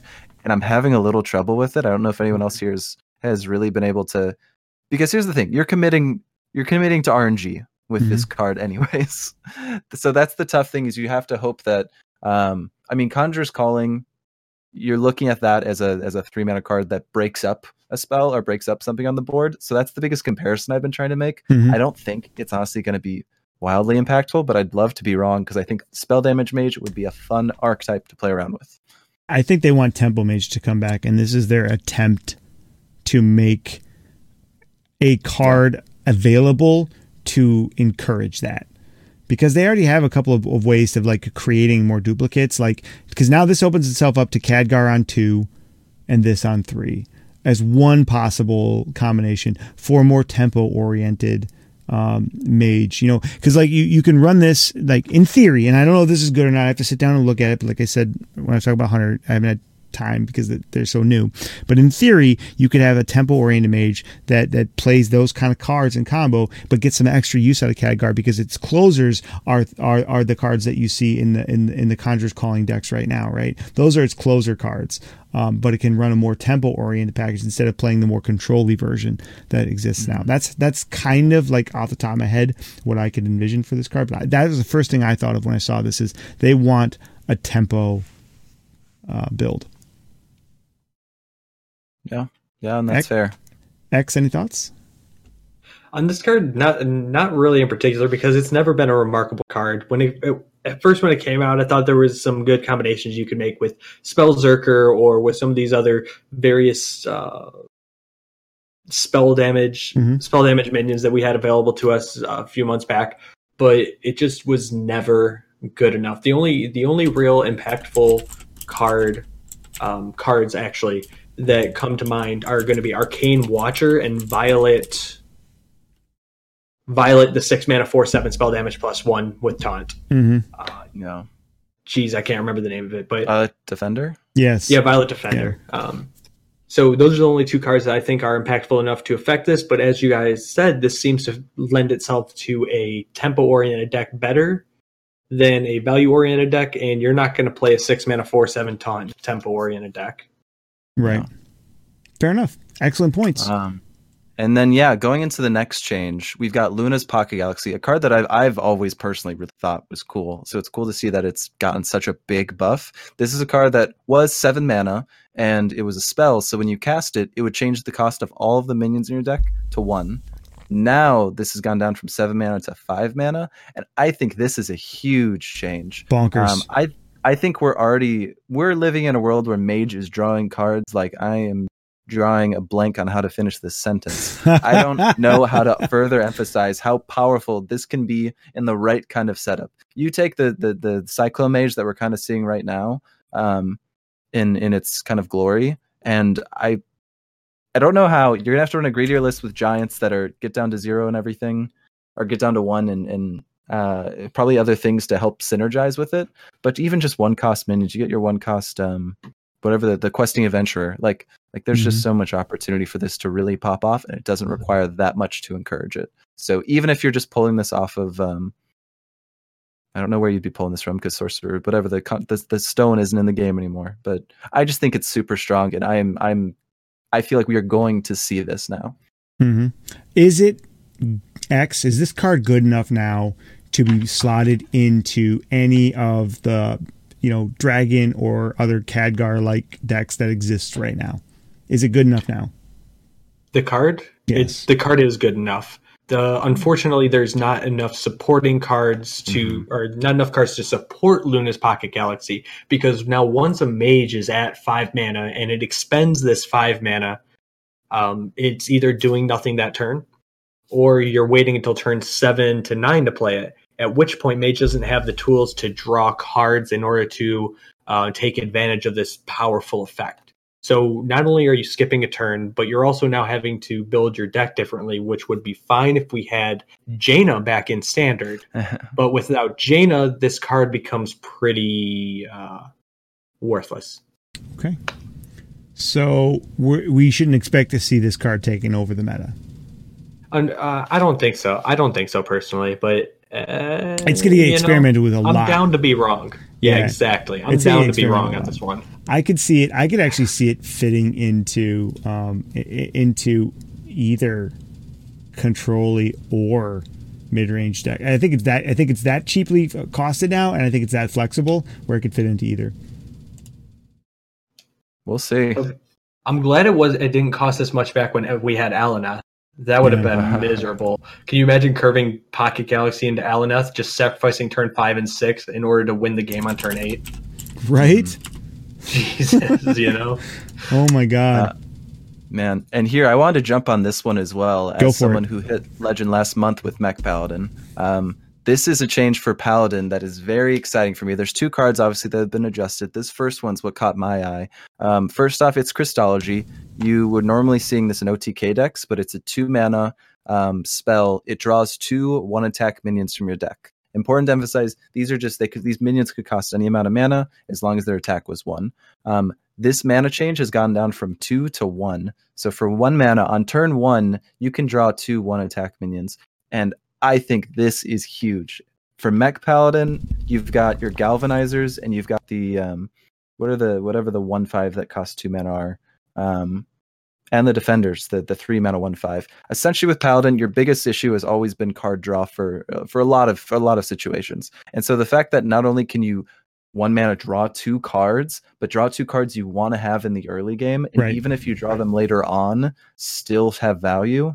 Um, I think this is what is going to make me at the start of the season next month switch back over to that that Mech Pally that I'm running and, and Really? into it. Yeah, Wow. I am I am that excited about this change. I'm ready for it to be in the meta. I'm ready for people to put some respect on the paladin that I'm seeing on like two percent of the ladder. I'm nervous about it. I'm nervous about it because because it, it throws back to um, it throws back to memories of of divine favor. It just it- Yeah. like anytime that paladin has very good card draw, paladin becomes very very very scary. And this again, it feels kind of like them giving uh, a priest another OTK mechanic. It's like somebody on their on their team is like, "Hey, we missed for some reason this being a thing." and so we're, we're going to try to enable it. Now it's not it's it's a lot more limited, it's a lot more uh, specific, but I mean clearly this goes into an, uh, mostly an aggressive or uh, a fast paced mid range deck, and that and that's where kind of war or paladin has been the most prevalent and oppressive over the last year. So I'm nervous to see it, um, but I'm gonna I'm gonna keep an open mind and hope that as happens at least sixty percent of the time, my my my fears are in vain. X, any thoughts? Uh, Crystology is probably just going to make Sherval. It's just it's going to make its way into Shirvallah OTK, which is going to find its way back onto the ladder. Yeah. I'm I'm more excited, honestly, for the Glowstone Technician Yes. buff. Uh, so Glowstone Technician, for those of you who don't know, is a six mana three four Paladin class card that reads Battlecry. give all minions in your hand plus two plus two. It was buffed from being a six mana cost card to a five mana cost card with the same stat line and text. This card now looks fantastic after you play a Bronze Herald and get it killed off. Bronze Herald is a three mana three two that puts two four four dragons in your hand upon its upon its death. I could have talked about it like it was a Hearthstone card and said Death Rattle, but here we are. uh, so Eric, you said you were excited about this card too. Well, so here's the thing: is that is exciting. I don't see I don't see it making the same kind of impact. But you you read my mind on the dragons. Honestly, we've been seeing people like Dexter, especially when the rotation came out, who was who was running a, a dragon pally list that really just seemed like it didn't. It, it just seemed like the pieces were a little too clunky to fit together. I see this change as more so supporting that than mech pally. Honestly, I think they they've built that package up, and this is only supporting it. So I think this is a good catch to find there. Keep your eye on Dragon Pally because I have a feeling that will be seeing more support. Um, I think right now it doesn't have the juice, but I'm ready for it to have the juice. Hand buff Paladin has always been something Blizzards try to do. They might actually succeed. the, the biggest thing for me with this card is that it, it fits the curve. Before it did not fit the curve, now it fits the curve. It's Yes. a natural it's a natural card to play in order, and that to me, even though it's got a terrible stat line on it, that to me makes it worth it. Um, playing and and X just briefly, if you could talk about the impact of a five mana card versus a six mana card and why this change is so impactful as far as decision making. I know it's something you've talked about before, but in case anybody missed it, it can give some context on why this chart this change is actually huge. Not just because it's a one mana drop, but specifically a six to a five mana drop.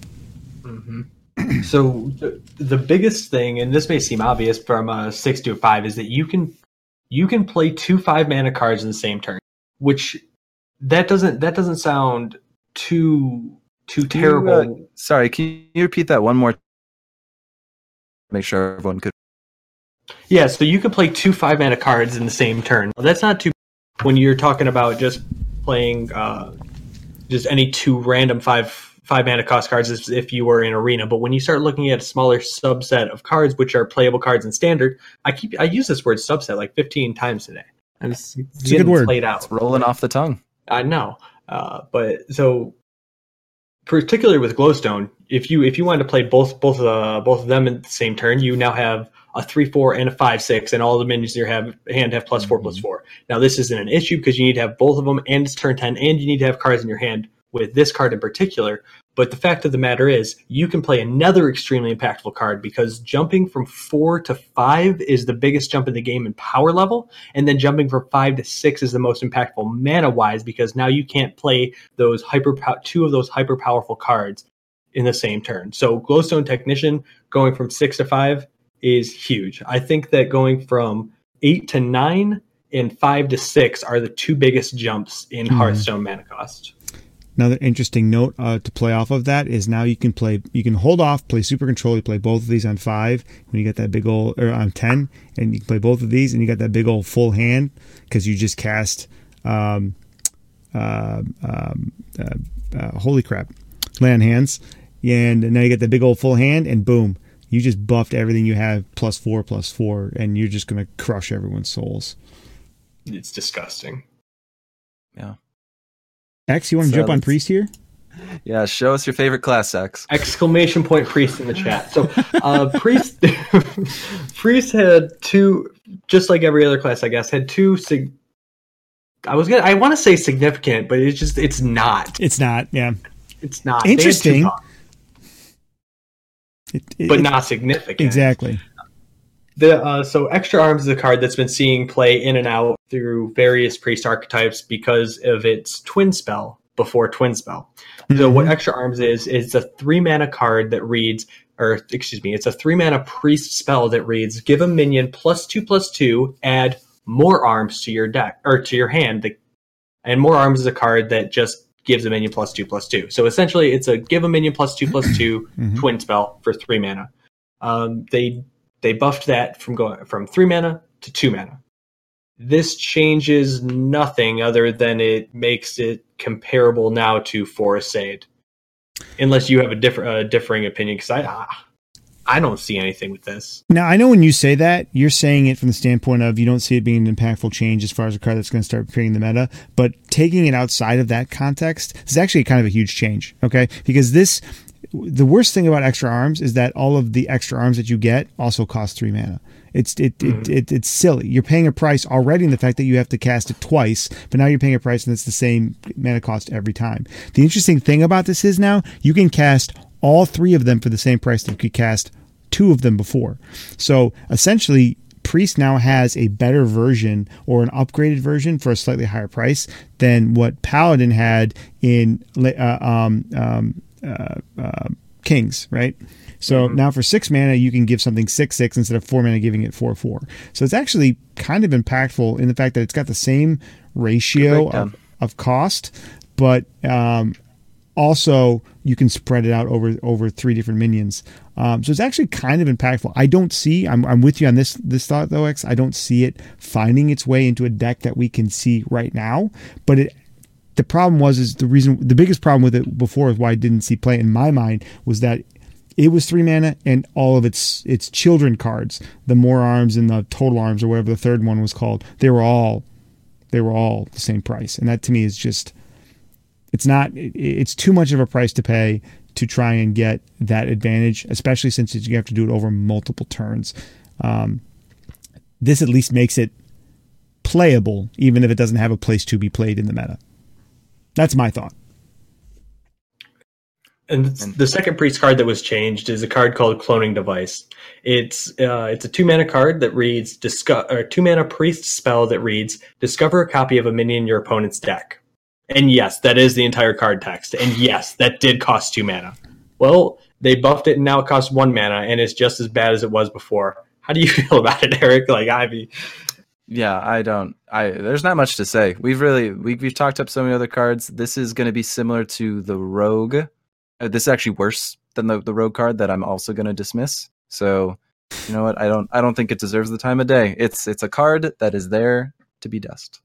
I love discover mechanics, so I like that, but eh, it's not it, it's not powerful enough to make priest lists, in my opinion. Yeah, that's the issue. You've got 30 cards. you said something about get them dust. Am I going to get full dust value for these buffed cards? Sorry, don't mean to derail Nice. us. nice. Wow. Yeah, priest is one of those classes though where the cards have to be s- extra broken to make it into their list, and that's just not not good enough. Yeah. Exactly. Um, that's yeah. Please, as I actually wanted to ask for your opinion on this because I remember you bring up Pogo Hopper in the past. Yeah, you know. Um, all right, all right. Rub it in, Eric. Rub it in. Yeah, I'm just saying. You know, I I thought that some of the synergies that were possible in Rogue would have allowed Pogo Hopper to be better to begin with.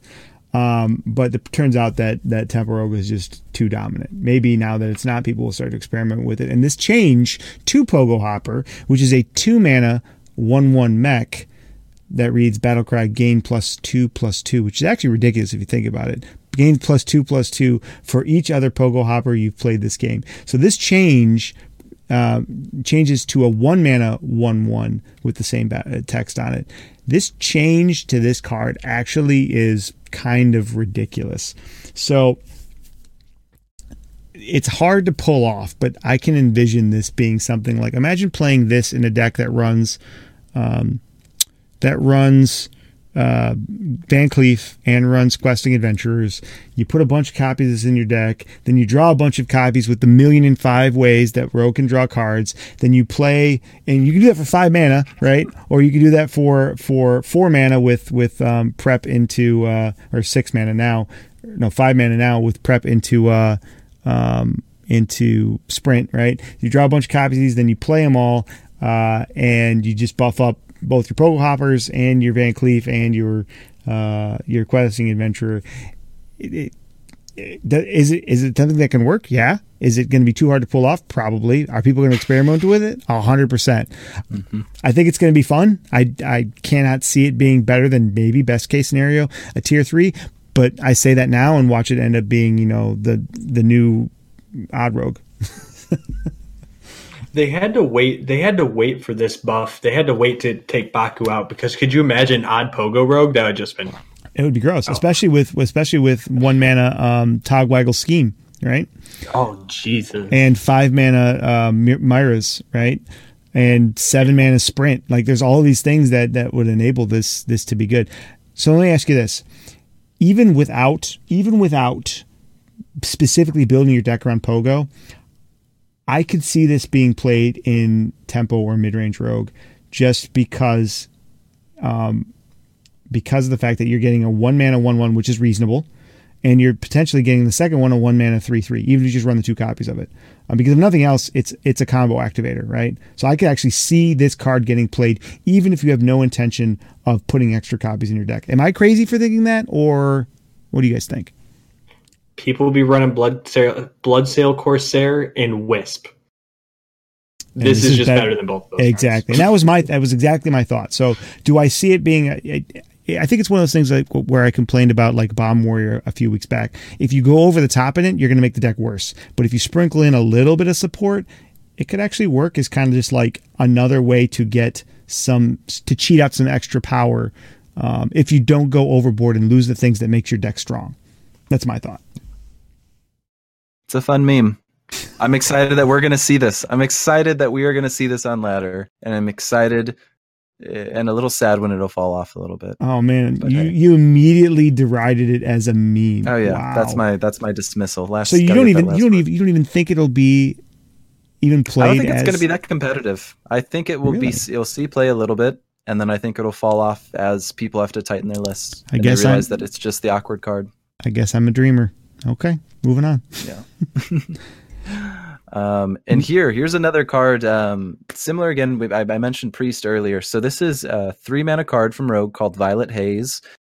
It is just adding two Death Rattle cards to your hand. It could be anything. You could get a Mecharoo. You get a Tyrion Forgeling. You'll probably get a Mecharoo. It is changed from a three mana card to a two mana card.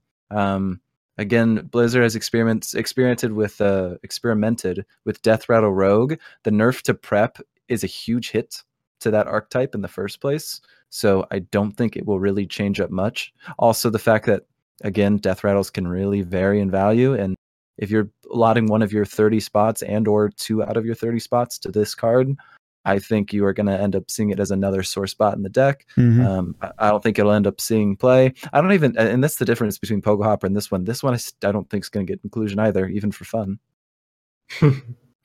I agree. Give You're it to me and Hunter. Yeah, give it to me and Hunter. You're not wrong. You're not wrong. Who needs Cybertech chip when you got Violet Haze? Right. Uh, next we have. I, go ahead. Yeah, I was gonna say I, am settled on Rogue and I'm ready for Shaman, but you you beat me to the punch. Take Shaman, man, because I know I know Shaman is your favorite class, so go for it. Shaman is my favorite class, but then we're gonna have to do it in reverse order. excitement. Okay. The first card, the Stormbringer. awesome card, just bad. It's a seven mana legendary shaman spell that reads transform your minions into random legendary minions. It was buffed from a seven cost spell to a six cost spell. Implications? It's playable now. Really, you are a dreamer. It's playable now. Well, have you seen my my shaman decks? Have you seen my shaman decks? I get greedy. And and I think at seven mana it's too awkward to play, but at six mana you can get away with it. Uh, I just I, I, I, it's a one of card that can give you a huge swing, but it's only in my opinion it's only playable, only playable in like intentionally put into a deck, not discovered, but intentionally put into a deck in a control shaman type type deck because you need the other tools to survive long enough to do that. You just slowly build up your board. I mean, just think about it. Just just playing a totem every turn and then playing this on six and theoretically you've got I mean, how many how many legendaries do you need to get off this to make this worth it? I would argue two. If you can get two decent legendaries off this, you, you've you, have you have gained uh, uh, you've gained a benefit for playing this card, and that's so easy to do in Shaman.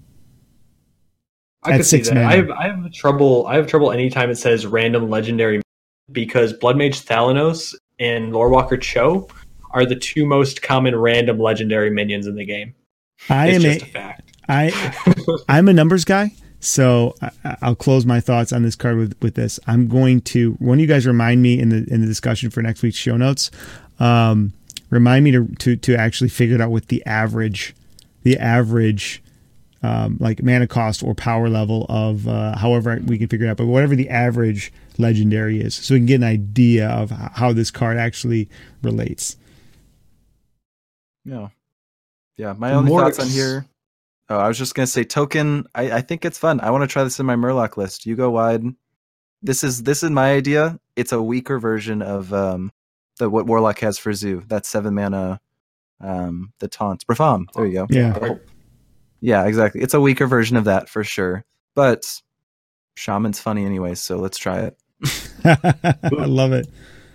Moving on to the exciting Shaman buff. I keep like in my brain it keeps going nerf like I'm, I'm not used to talking so about weird to say boss, that, right? so the next nerf, the next Hearthstone buff, you just did it again, is Thunderhead, which is a four mana three five that read. It's a excuse me, it's a four mana three five Shaman Elemental that reads. After you play a card with Overload, summon two one one sparks with Rush. This card was buffed to being a four mana three six elemental with the same card text. Now, we were talking about the 3 5 body a Sen'jin Shieldmasta when we were talking about Necromechanic. Mechanic. We were talking about Necromechanic and what a big deal the 3 6 body on turn 4 was. Well, now we're seeing the same thing for Shaman. We have always seen on the fringe some sort of mid range Shaman ever since mid range Shaman was good with Totem Golems and Tunnel Trogs and mm-hmm. 4 mana 7 7 Flame Faceless, whatever, whatever. Oh, yeah.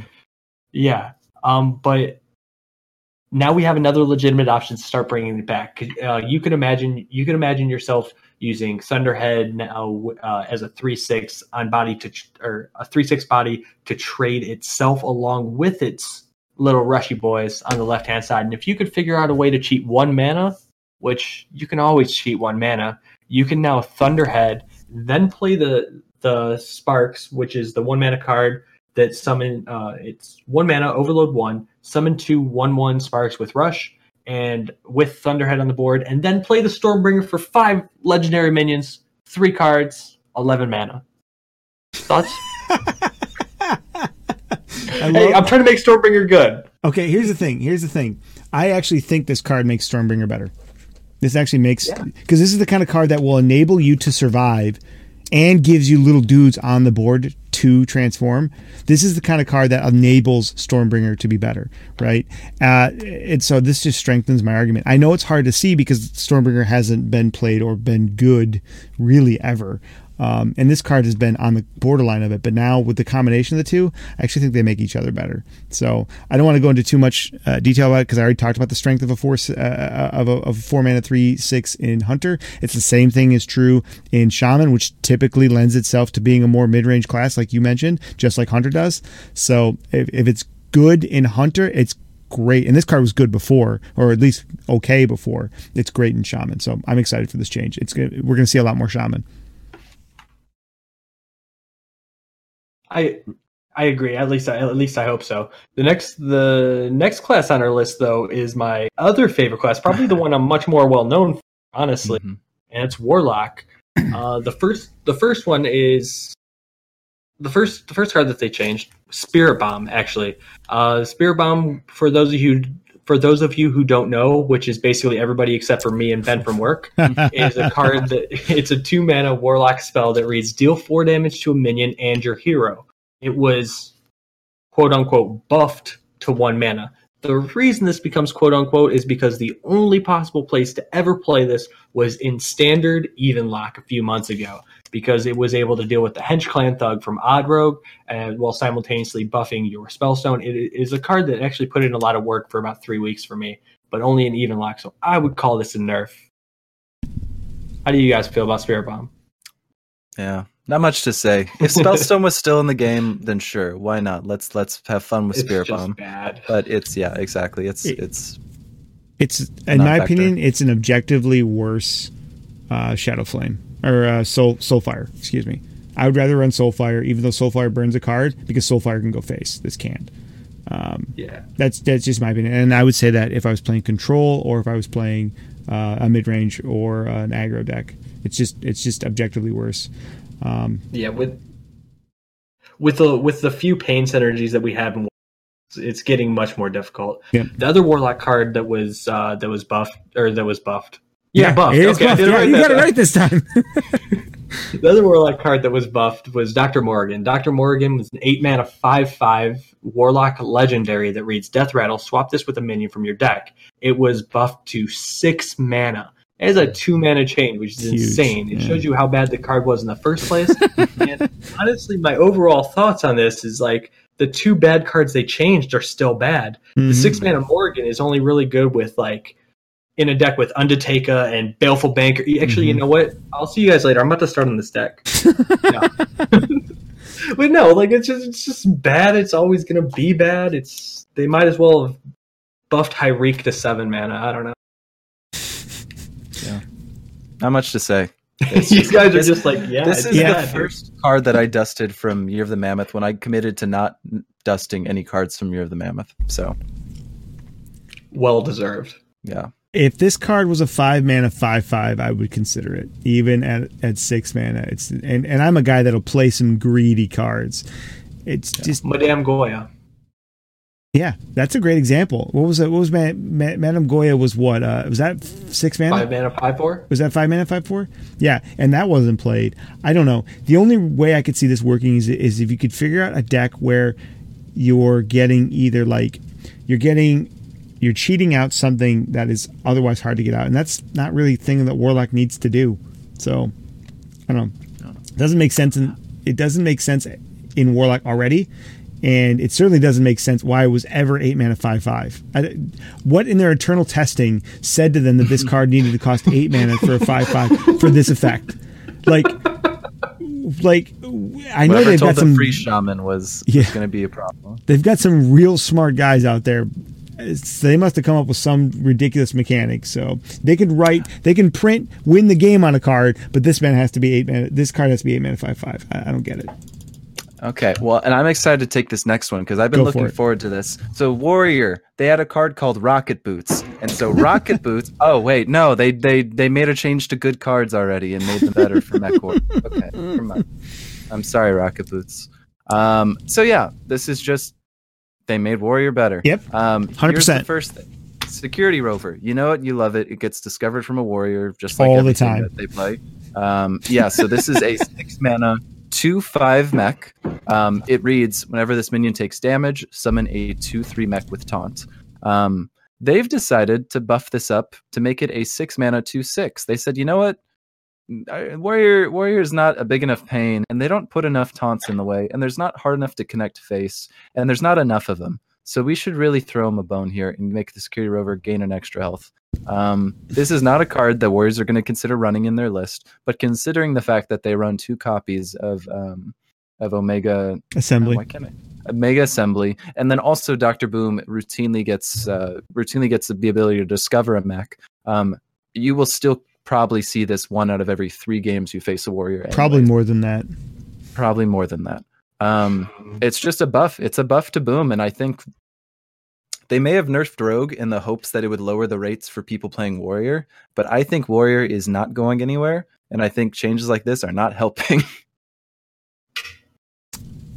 Yeah, I agree. I think you summed it up perfectly. Um, Warrior is already a dominant class. It's the second most played class. If you don't believe me, check numbers yourself. Go back and watch the, the last couple episodes of The Orbit where we talk about it. Um, rewind to the beginning of this episode where we talk about the fact that it's 57% of the decks being played by the best players in the world in the world championship. It's it's already a strong class. Uh, they did nothing to change that. Uh, the nerf to Elysiana only makes it makes you have to win with it sooner, but it's still going to be a strong class. You're still you're still strong for the first 40 turns of the game. It's just those you're not getting those extra 10 turns now, but um, this just makes Warrior better, just objectively better, even if you're not intentionally running a copy of it, like you said. Yeah, and and not much to say. X, do you have any additional thoughts, or I, I feel like a lot of these as long as as long as one out of three games I'm not playing against Warrior. Mm. That's fair. Um, and next up, a card that you'll see Warrior usually pick not as often unless they're in Elysiana territory, um, although that may be changing, is Beryllium Nullifier. Um, a card that is seven mana. It was a 3 8 minion, 3 attack, 8 health, mm-hmm. and a red magnetic. Can't be targeted by spells or hero powers. You think of Bear Shark, you think of anything else. Basically, it can attach to something. All of a sudden, you can't target that minion with your with your ping or with your um, with your spells. So uh, that's been adjusted to go from three attack to four attack. Which Azrael was mentioned this in the in the pre production meeting. I feel the same way. I think that's a big leap. I think mm-hmm. that's a mm-hmm. very big leap. Um, I, I, made sure to look this up just to give credit, but um, someone who I follow on Twitter named Griffimus, another Hearthstone player, um, mentioned that this is now the same stat line as Obsidian Statue. And although it does not have the same features as the Lifesteal, the, the Death Rattle, anything else like that, we still were aware how much that four attack was impactful. Um, I don't think people are going to run this card anyways, but I think it's the fact that it's just a buffed warrior card when they didn't need it. And this is not a card that warrior is going to raise their nose up at anyways. Like this is just more good news for warrior. Yep. Yeah. I think again, just like the last one, that was a perfect succinct summation. I can't add. I can't add to it other than the fact that uh, Warrior is going to be. It, it, Warrior has enough, thankfully, enough like good mashups against it to where it, I don't think it'll ever rise to the level of oppressiveness of of, uh, of Rogue. And with the change to Elysiana, the games won't be 45 to 50, minute, 50 minutes, but there's still going to be 30 to 35 minutes. And this card is still going to be painful when it gets inevitably um, picked or, or acquired randomly. Um, so thanks, Blizzard, for giveth and taketh away at the same time. and that that wraps it up for. Um, well, real, real quick, oh, real quick before we wrap it up, I actually, actually, you guys, real quick. Oh, biggest winner, biggest loser. Oh yeah, yeah, yeah, yeah, yeah. Biggest winner. Come back to me. Let me think for a second, because I'm debating between two.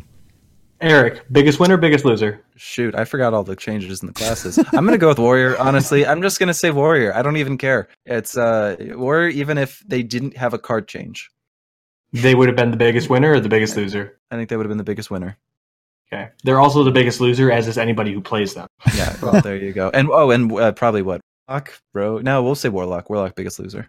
Yep. So for for my list personally, I have the biggest loser as being Mage because their buffs meant nothing, and they're the only class that got nerfed. Uh, out of these buffs, yeah, the buffs to Mage, or excuse me, the buffs to Druid were actually the nerf to Mage. And then the biggest winner was Shaman because they actually got oh, a huge playable card out of it. As? Um, I, I honestly think I was debating between Hunter and Shaman. I'm going to say Hunter just because you said Shaman. I want to mix it up a little bit, and I was leaning, I was leaning that way. But those are the two that I was debating between, and I have, I have to agree. War, Warlock just they got nothing. Druid got nothing too, but the, like you said, that was for for Mage. So I'm gonna say, I'm gonna say, uh, Hunter winner, Warlock loser. Okay. So I guess that I guess that kind of that kind of I'll play I'll play the Azrael now. That kind of uh, wraps up that main segment, I think. So that smoothly transitions us to the most exciting piece of any of yes. it, and that is Trips was added to EO. Woo! Can we talk about it now? Yes, let's do it. Okay, so Trips, longtime friend of mine, longtime friend. I geez, we actually met in uh, Used Paper Cup stream. Used Paper Cup is a friend of mine, so old that you guys might not even know him. I know Paper Cup. Yeah, back from back in the day. That's where Yeah. that's where me and Trips. And he's always been a wild player, wild streamer. Hits triple wild edge every every single season. So he's impressive, and also just a nice guy. Also just a nice guy. Not to mention, brand new daddy, brand new daddy. Trip this guy daddy. just has it all. We Yeah. there's an article up about him on the website, and I don't think the article does him enough justice. So good job, whoever authored that. No, I'm just kidding. I tried. so rude. But yeah, I'm I'm super hyped for trips. I'm super hyped for trips, and I know he's hyped to be a part of it. He just had his first uh, official stream as an Mhm. EO member yesterday, and he was just absolutely ecstatic. The community, you guys came out in full force. The eternal, the eternal orbiteers, the you know, just really, Yeah. really gave him a warm welcome. So thank you very much for that. Yeah, I agree. I'm super excited to have him on the team. Very, very nice guy. Uh, excellent. I mean, lights out wild player. I was watching him um, play on his stream last night, and the guy went from three to to to legend like it was nothing. He's just like just killing it, lights out. Like the man, the man knows his craft, and to have him on the team to bring that skill set here, and and to have him be such a nice guy with such a great community that's now part of our community, uh, it, it's it, it's it's awesome, and that's and that's what this is all about. That's what what EO is all about. It's about community building and and and producing great content, and and he brings all of that together in one nice, uh, neat, and uh, you know quite handsome package. Quite handsome indeed. Yeah, welcome to the team trips. We're so stoked to have you. Everyone, please go check the article. Please go follow them on Twitter. Please go follow them on Twitch. You won't regret it. Triple, triple wild legend dad player. Blizzard isn't the only people who's allowed to have huge news and a lot of it week. Orbit has been known to the same. So let's take a let's take a page out of Blizzard's book for those who do it best, and let's announce the announcement of an announcement. There's new stuff coming to Eternal Orbit pretty soon, Yeah. and I'm gonna officially announce that there's gonna be an announcement about it pretty soon. So Mhm. keep your ears to the ground, or just tuned in to me because I'm sure I'll spoil it first. They don't know this. They don't know this, but I spoil stuff on my stream all the time. Oh, I've had people come in. I've had people like Jeremy and Jack say, "Oh, are you doing an event this Sunday? Oh, are you adding someone new in one minute?" I just I just want to say this X you do realize I'm an I'm a, I'm a mod on your channel and I spend a large amount of my downtime on your channel. I'm aware of what you do, sir. Um, but but all joking aside, yes, guys, um, uh, the the addition of a new member is not the only thing happening. Uh, the addition of a new member uh, this week is not the only thing happening with our team. Uh, more changes are coming. Uh, and this is an announcement of announcements. So please keep your eyes and your ears peeled to all of our streams and all of our social medias as we get uh, closer to announcing that announcement.